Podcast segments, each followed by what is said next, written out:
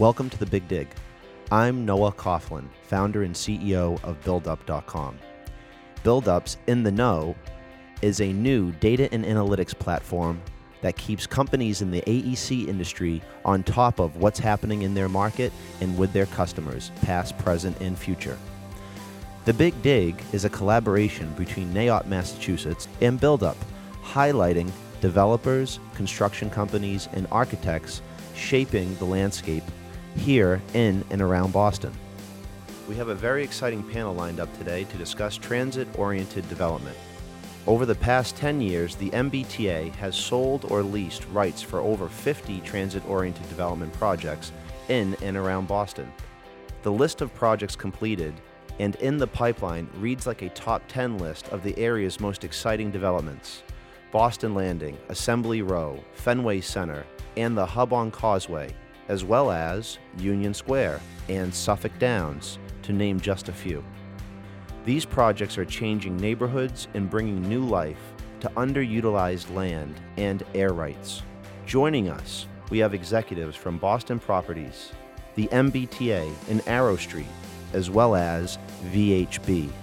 This expert group provides an insider view to all phases of transit oriented development, from planning through execution of these vibrant mixed use projects. This episode of The Big Dig is brought to you by Arrowstreet, a local award winning architecture and design firm, and VHB, improving mobility, enhancing communities, and balancing development and infrastructure needs with environmental stewardship for over 40 years. Hi, everyone. Megan Doherty here from Build Up. Thank you for joining us, and thank you to Boston Properties for hosting us here in the Prudential Center. Let's jump right in and meet our guests. Bryan? Bryan Koop, Boston Properties. David Bois, Arrow Street. Peter Paravalos, MBTA. Elizabeth Grob, VHB.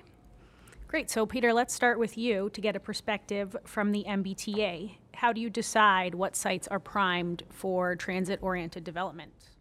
Thanks, Megan. Well, uh, prime sites are typically underutilized parcels uh, or air rights that have the greatest potential for development, uh, primarily for their pro- proximity to key transit access points. Prime parcels can be parking lots at commuter stations that are underused, uh, MBTA parcels adjacent to the right of way, to adjoining private land, allowing for the potential to unlock these parcels. Other prime locations can be air rights over stations outdated or no longer optimal MBTA facilities with the potential for upgrades or to be reconfigured or relocated uh, to allow for redevelopment. Uh, we have some sites uh, available right now online, just to put in the plug for that, uh, mbta.com, active solicitations. We have a 50,000 square foot um, air rights offering at Porter Square Station that's over the Fitchburg line. We also have a, a parking lot disposition of 73,000 square feet um, in Readville, and I know there's development happening there because I'm reviewing a development already across the street at that location. So at the T, we're pretty much open to discussions on any of our real estate assets. Um, if developers are, approach us with proposals containing unsolicited MBTA parcels or assets as as part of a proposal that they're putting forward, uh, we do work with them, but have to put out an RFP for competitive procurement of that proposal. Alternatively, developers uh, can come to us with an innovation proposal, and if you go to our website, you can read all about an innovation proposal and what that entails. But essentially, uh, with an innovation proposal, one receives a sole source designation. So if they, the only thing that a developer would have to do is prove that uh, they can only be the ones that can do a particular service um, in regards to that parcel. So they would win that parcel outright without having to do an RFP. So let's discuss uh, the collaboration between the MBTA and developers um, and the importance of early communication with the MBTA. Elizabeth? Thank you, Megan. That's um, exactly right. One of the first things we tell our clients um, is that early uh, coordination with the MBTA is not only helpful, but it's critical um, in moving a project forward. Um, there's so many issues that um, discovering up front sooner than later uh, really matters to the timeline and the development process. From a design perspective, um, we look at it and we understand that there are so many uh, different stakeholders in a project like this. Uh, for us, we're, we're not just designing for the end users and our clients who might be the developer, but we're also we're, we're having to figure out traffic flows for um, the, tr- the transit users and, and making sure that the MBTA's operations run smoothly as well. Yeah, it's it's really it for us. It, it, the projects that we've uh, completed or are underway, it's a practicality thing. We've got uh, for a northeast city, it's 200 years of infrastructure, and if you haven't really underwritten all the complexities of the site, um, you're you're in for uh, some rude awakening. There's just a lot going on, and there's 200 years of history and infrastructure and systems. So it's absolutely important that you underwrite these sites. That's an interesting concept that it's 200 years worth of infrastructure. Just to Peter's earlier point, the more that we coordinate on these aging systems um, is incredibly important. And on the other side, we're seeing so much innovation with garages that are being built. David, I know you touched on this before. When something's being built, it's being designed to be changed in the future, to become something else in the project because of these transit oriented development projects are changing the way they either require parking now, but maybe in the future they'll require less. Yeah, we don't design uh, traditional parking garages anymore. All of our parking garages are designed to be adapted over time, whether that's adapted for uh, building on top of it, adapted for uh, reuse of those parking plates, or just adapted to allow for a much denser uh, use of parking. So, right now, when people park, it takes eight and a half feet or nine feet of width. In the future, when cars park themselves, that can be reduced to just you know fractions of an inch between cars because it'll be so precise. So you can load more cars in the same amount of space. So we're designing all of that in now in all of our parking facilities. So true. I mean, it's it's not a matter of if, it's when. And while we all debate what the timing is going to be, it's coming soon, and we're doing the same thing, whether it's the Prudential Center or the hub on Causeway. Yeah. So, uh, so in terms of how we, we work with developers, um, we uh, we at the MBTA we basically identify uh, operational challenges early on in the process, uh, limited construction work windows, um, clearance issues uh, with our infrastructure and the proposed infrastructure, um, vehicle access for maintenance vehicles. If a project um, is directly impacting the system, we help identify required building and design code implications and necessary upgrades, being a legacy system like everyone has mentioned um, a, lot of our infrastructure um, is grandfathered in uh, in terms of codes and standards. Uh, but with new construction, upgrades are typically triggered, um, and we do work with developers, the state inspector, inspectional services of Boston to get them through the process.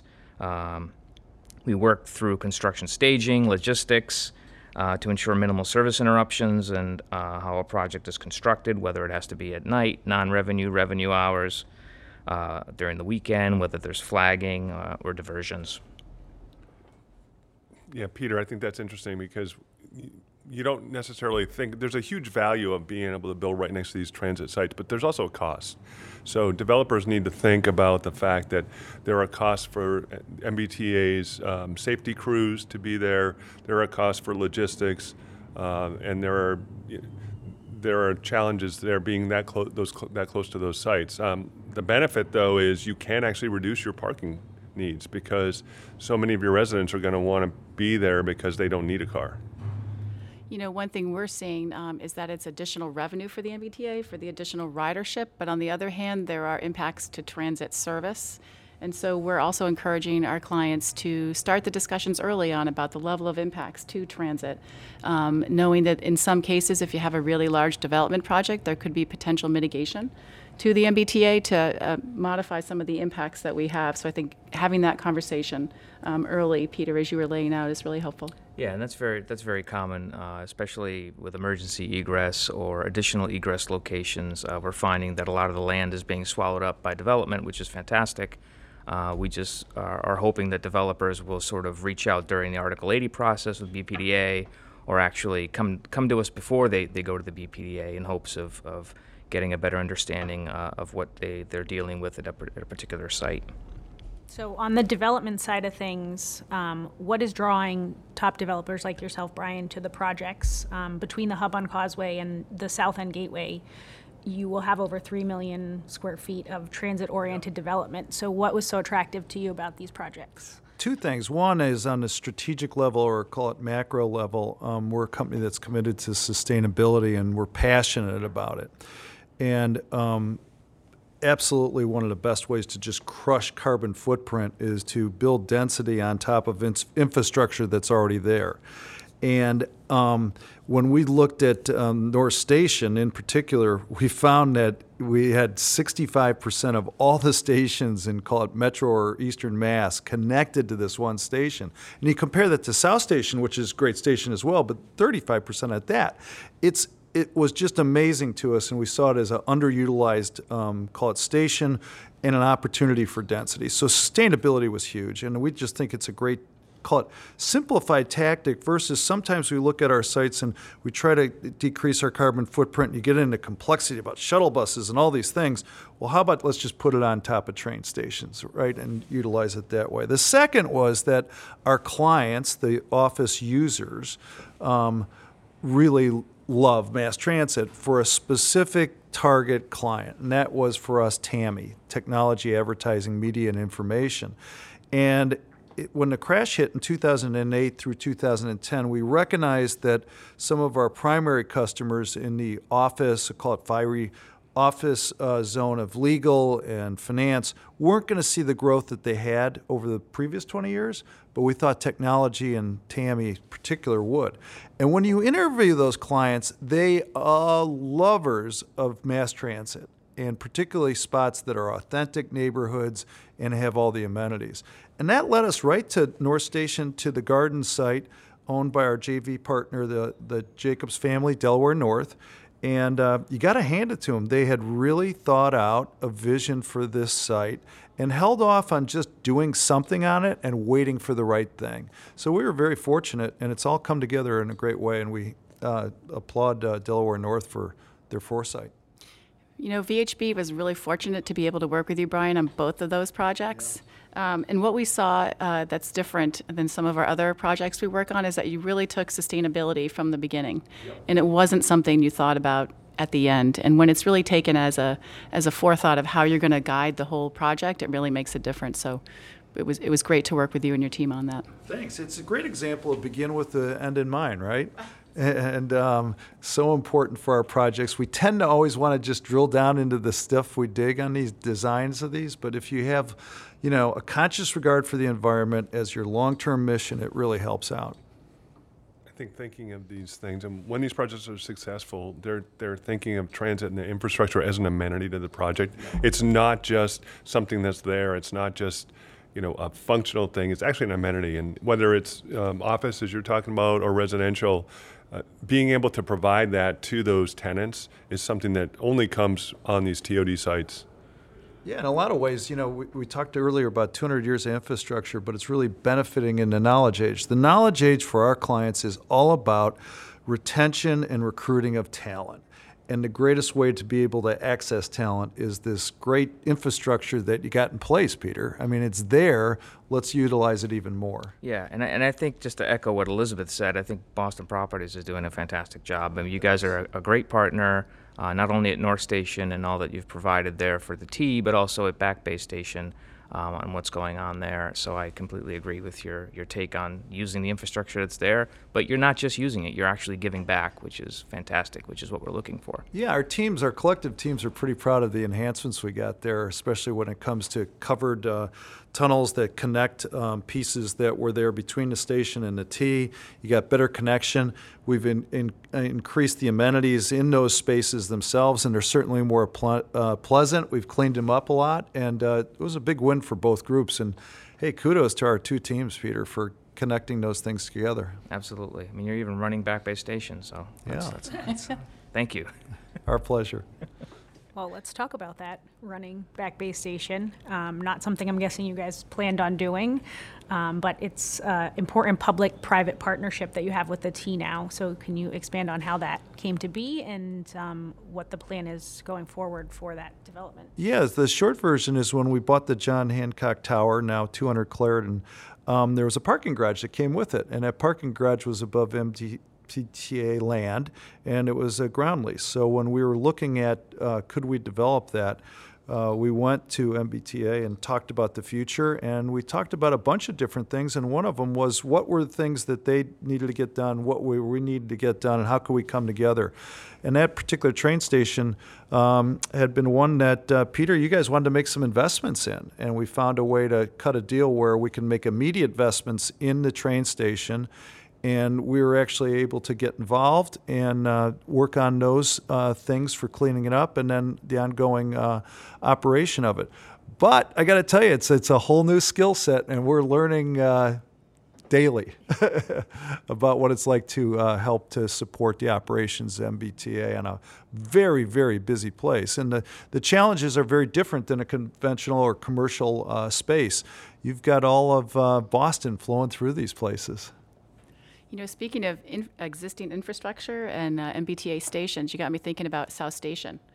Um, there's a lot of work going on there, the South Station expansion, and there's also a little bit of talk in the development world about some um, air rights. Uh, the expansion of the bus terminal, not to be confused with the expansion of South Station, which uh, which has been uh, also uh, a lot of talk about. So this particular expansion is for the bus terminal in Hines, um, and Elizabeth, your team was involved uh, on the VHB side on the design of that work. Uh, but it looks like we're going to be hopefully going into construction in the fall. It's going to be a five year project with the expansion of the bus terminal over the tracks uh, and then a 50 plus story building uh, kind of between tracks 5 and 10. Uh, so that'll be a very congested and busy project, but in the long run, it's going to be beneficial for, for everyone involved.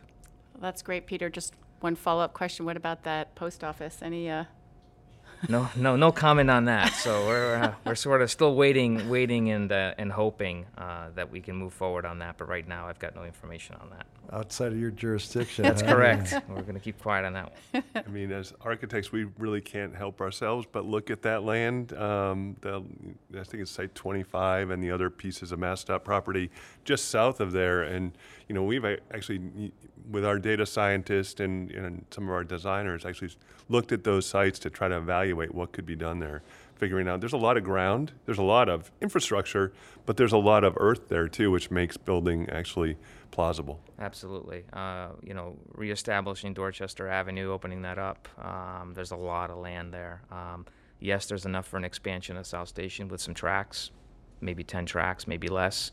But even after that, there's a there's a ton of developable land at that location. So we touched on some of these larger high profile projects, but I, I believe there's transit oriented projects going on throughout Boston um, and into the suburbs. I know, David, you mentioned you guys have a project in Norwood. We have a project in Norwood. We have projects in Revere, multiple projects in Revere, and um, quite honestly, I think that um, the sort of the circumference of what people call transit-oriented development is growing. Um, you know, we have a project that's about a half a mile from any MBTA station, and our client still thinks of that as transit. It's not an MBTA site, but it's close enough that people can walk or use other last mile, you know, in weather like yesterday, use other last mile solutions, but still get to the city really quickly. Um, the suburban sites actually offer some great opportunities for that level of housing that's really necessary in the city. Um, workforce, young professionals, uh, not the super luxury, but really high quality housing with great access to downtown, which the city really needs in order to continue the, the growth that, we, that we're seeing right now. Arrowstreet's a big part of that. I know I forgot to mention that you guys are involved with Back Bay as well. Uh, the concourse work, uh, we've been working with your, your team, fantastic folks. Uh, we're at 30% design for the concourse redesign. Uh, we're sort of on a hold pattern. We're trying to solve the ventilation issues at Back Bay Station. Uh, but as soon as they're solved, and one part of it is almost solved, as people can see going down to the platforms at tracks one, two, and three, uh, we have the first part of that project, is, uh, which, which is an air separation between the platform and concourse.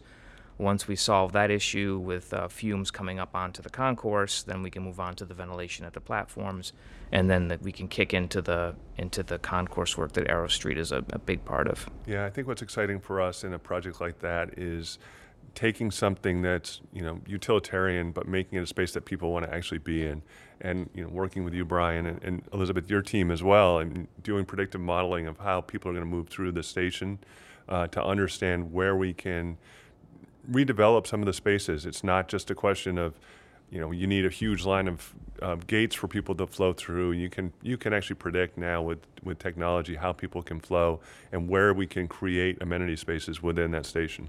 Absolutely.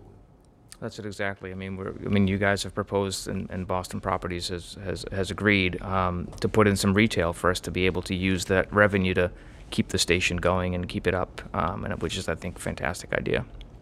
Very excited. Um, So let's talk about logistical issues um, that can be, that you guys can run into during construction of these projects, since you're so close to the trains and the train stations, um, to ensure that service is not interrupted for passengers. I can start that. Uh, you know, it it varies. Every single project is unique, so there's no one answer. Um, the work that we're doing in some of the you know, more suburban locations, really the issue is um, making sure that any of the equipment, any of the construction equipment, couldn't have an accident and potentially foul the tracks and cause uh, impacts in that way. There's always pedestrian safety, making sure that the egress and access to the stations is uninterrupted, un- accessible, and safe at all times. Um, some of the more urban locations, uh, you know, it's vibration. It's how do you get the foundation systems in? How do you build in, around, above, uh, and sometimes under some of these locations? How do you get the foundations into a station where you've got an underground um, train track running. So those are things. Every project is unique, and we have to look at those. Uh, and, and Elizabeth, you said it, getting to the MBTA early and understanding what the constraints, um, what their their button hot buttons are for those sites. And oftentimes, when we're managing the public process and the, the permitting for some of these projects, it's really important to get this information into the public so that they have a conversation on, you know, how their lives will be impacted because you know that they will be impacted. And many times, it's getting the information to them so they understand and so that they can comment on it and we can adjust, you know, those plans, the construction management plans beforehand so we really get that public feedback, which I think is important as well. Yeah, these aren't these projects, especially in inner city, um, aren't for the faint of heart. You've got to be really thoughtful about the complexity of these. I always tell the story about I was in the our foundations in the area where we're building the Star Market, which will be the largest grocery store in the city of Boston, and I saw this flash go by, and I go, "What was that?" And they go, "Oh, that was the subway going by," and um, then you get to ground level, and we have a train station with 65,000 people a day, plus an event center that has 265 nights a year with things going on.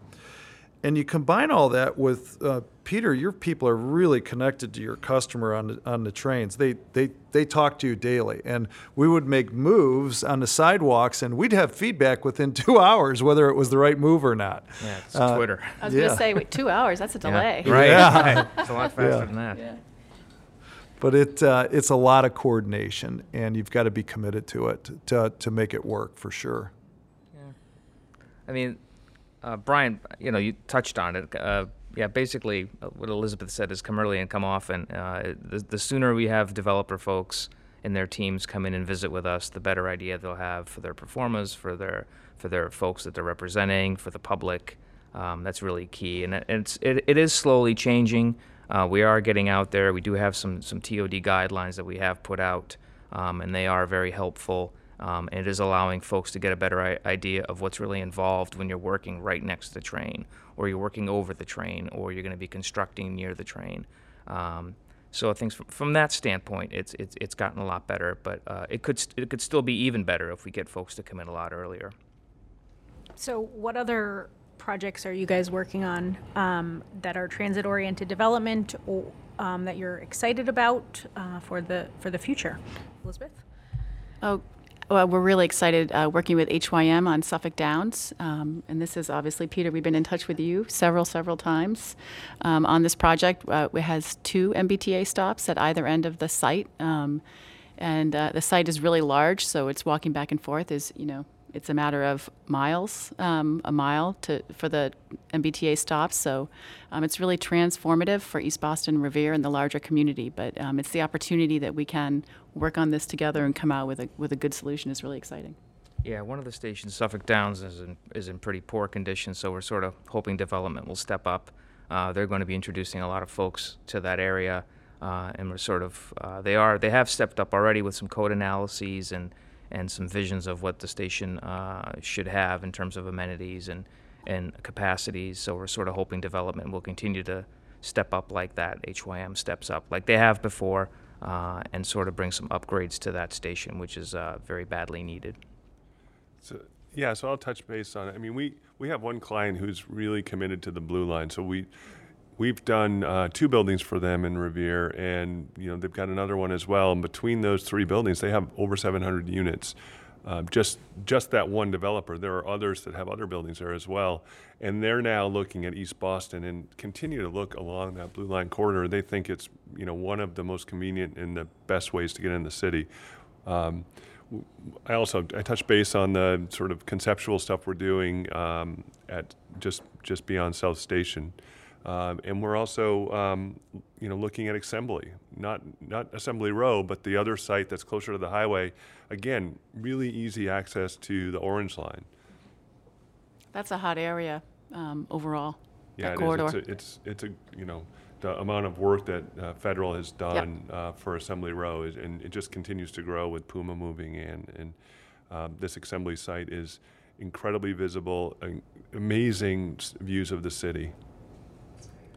Yeah, for us, um, long-term transportation hub properties and development are absolutely consistent with our strategy, uh, not only for our clients, but our long-term ownership. We think the future is about transportation.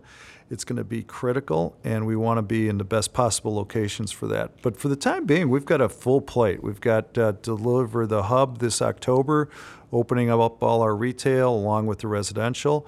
Uh, we'll be working on Back Bay Station over the next five years or so, and uh, and then also one that's a little bit forgotten is Kendall Square. We still uh, have all our properties there, and we're uh, increasing the density on our building above the train station or the subway stop there at Kendall uh, threefold. Uh, to satisfy the needs of that customer in there, and that's a great example of technology loves loves mass transit.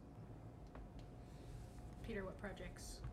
Uh, I guess one area that's, that's that's sort of going to be transformed, uh, probably starting uh, late summer, is the area near the corner of Boylston and Mass Ave. Um, there's several uh, joint parcels there, MassDOT and MBTA air rights parcels. There's the Parcel 15 project, which uh, will be starting, uh, like I said, this summer. That's going to be a large project that's going to straddle the commuter rail side of the tracks, uh, Boylston and Mass Ave. Then there's the Parcel 13 project, uh, which is going to uh, transform um, Hynes Station into a, a completely accessible station, which is, is it's not that right now. So that developer is helping us do that. And then parcel 12, which is the Samuels parcel, um, which is going to be west of the Mass Ave Bridge uh, if you're facing Fenway, and that's a large development with a lot of public space. Uh, they're going to uh, open up uh, an abandoned pedestrian tunnel we used to have uh, that's still there uh, for, for folks to use on the west side of Mass Ave to be able to access um, Hynes Station under Mass Ave instead of streaming across in droves. They can go down into the station that way. So that's going to be exciting. You know, it's really interesting. What you're talking about is these complicated sites that are air right sites.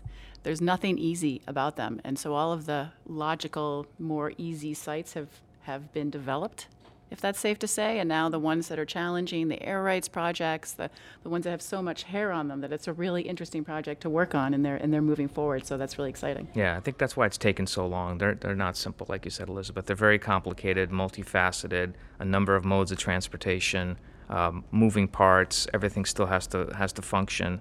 Uh, we can't just shut down the T. We can't, you know, close down Mass uh, the Massachusetts Turnpike. So uh, we're just moving ahead. I do think we're um, underestimating what Massachusetts has accomplished so far because we have a perspective of seeing other cities. And um, other cities are dreaming about what we're doing. Let's just take the hub. It's got to be one, of, if not one of the largest in top five in America for transportation hub properties. A million seven square feet, you know, 630,000 square feet, new tower for Verizon's innovation headquarters. Um, I think we're underestimating what we've accomplished in a lot of ways, Peter. A little plug for you guys, but it's there's a lot going on here that other cities are very envious of because they don't even have the basic infrastructure. Yeah, we're, we're terribly busy. It, the, it's not it hasn't it's not stopping in any way. Um, so, thanks to you folks um, and other development, um, we are very excited and very fortunate to be able to be a part of these projects that are that are putting back into into the infrastructure that's uh, that that we have. And Peter, sincere appreciation. We are in um, many working group meetings with you folks, with you and um, folks from Mass DOT. So taking the time to have those biweekly meetings or bi-monthly meetings to make sure that the team is moving forward and that everyone's coordinated. And it's just so many people from your end that you know are doing all these different things that you coordinate, and we really appreciate that. So That's great to hear. Yeah, That's that. great to hear. absolutely. Thank you. Thank you all so much for joining us on the Big Dig. Thank you. Thank you. Thanks. Thank you for listening to The Big Dig. Be sure to subscribe to our podcast on iTunes, Spotify, or SoundCloud. Check out BLDUP.com for all the latest CRE news and visit naiopma.org to learn more about joining Boston's largest commercial real estate organization. That's N-A-I-O-P-M-A dot org and BLDUP.com.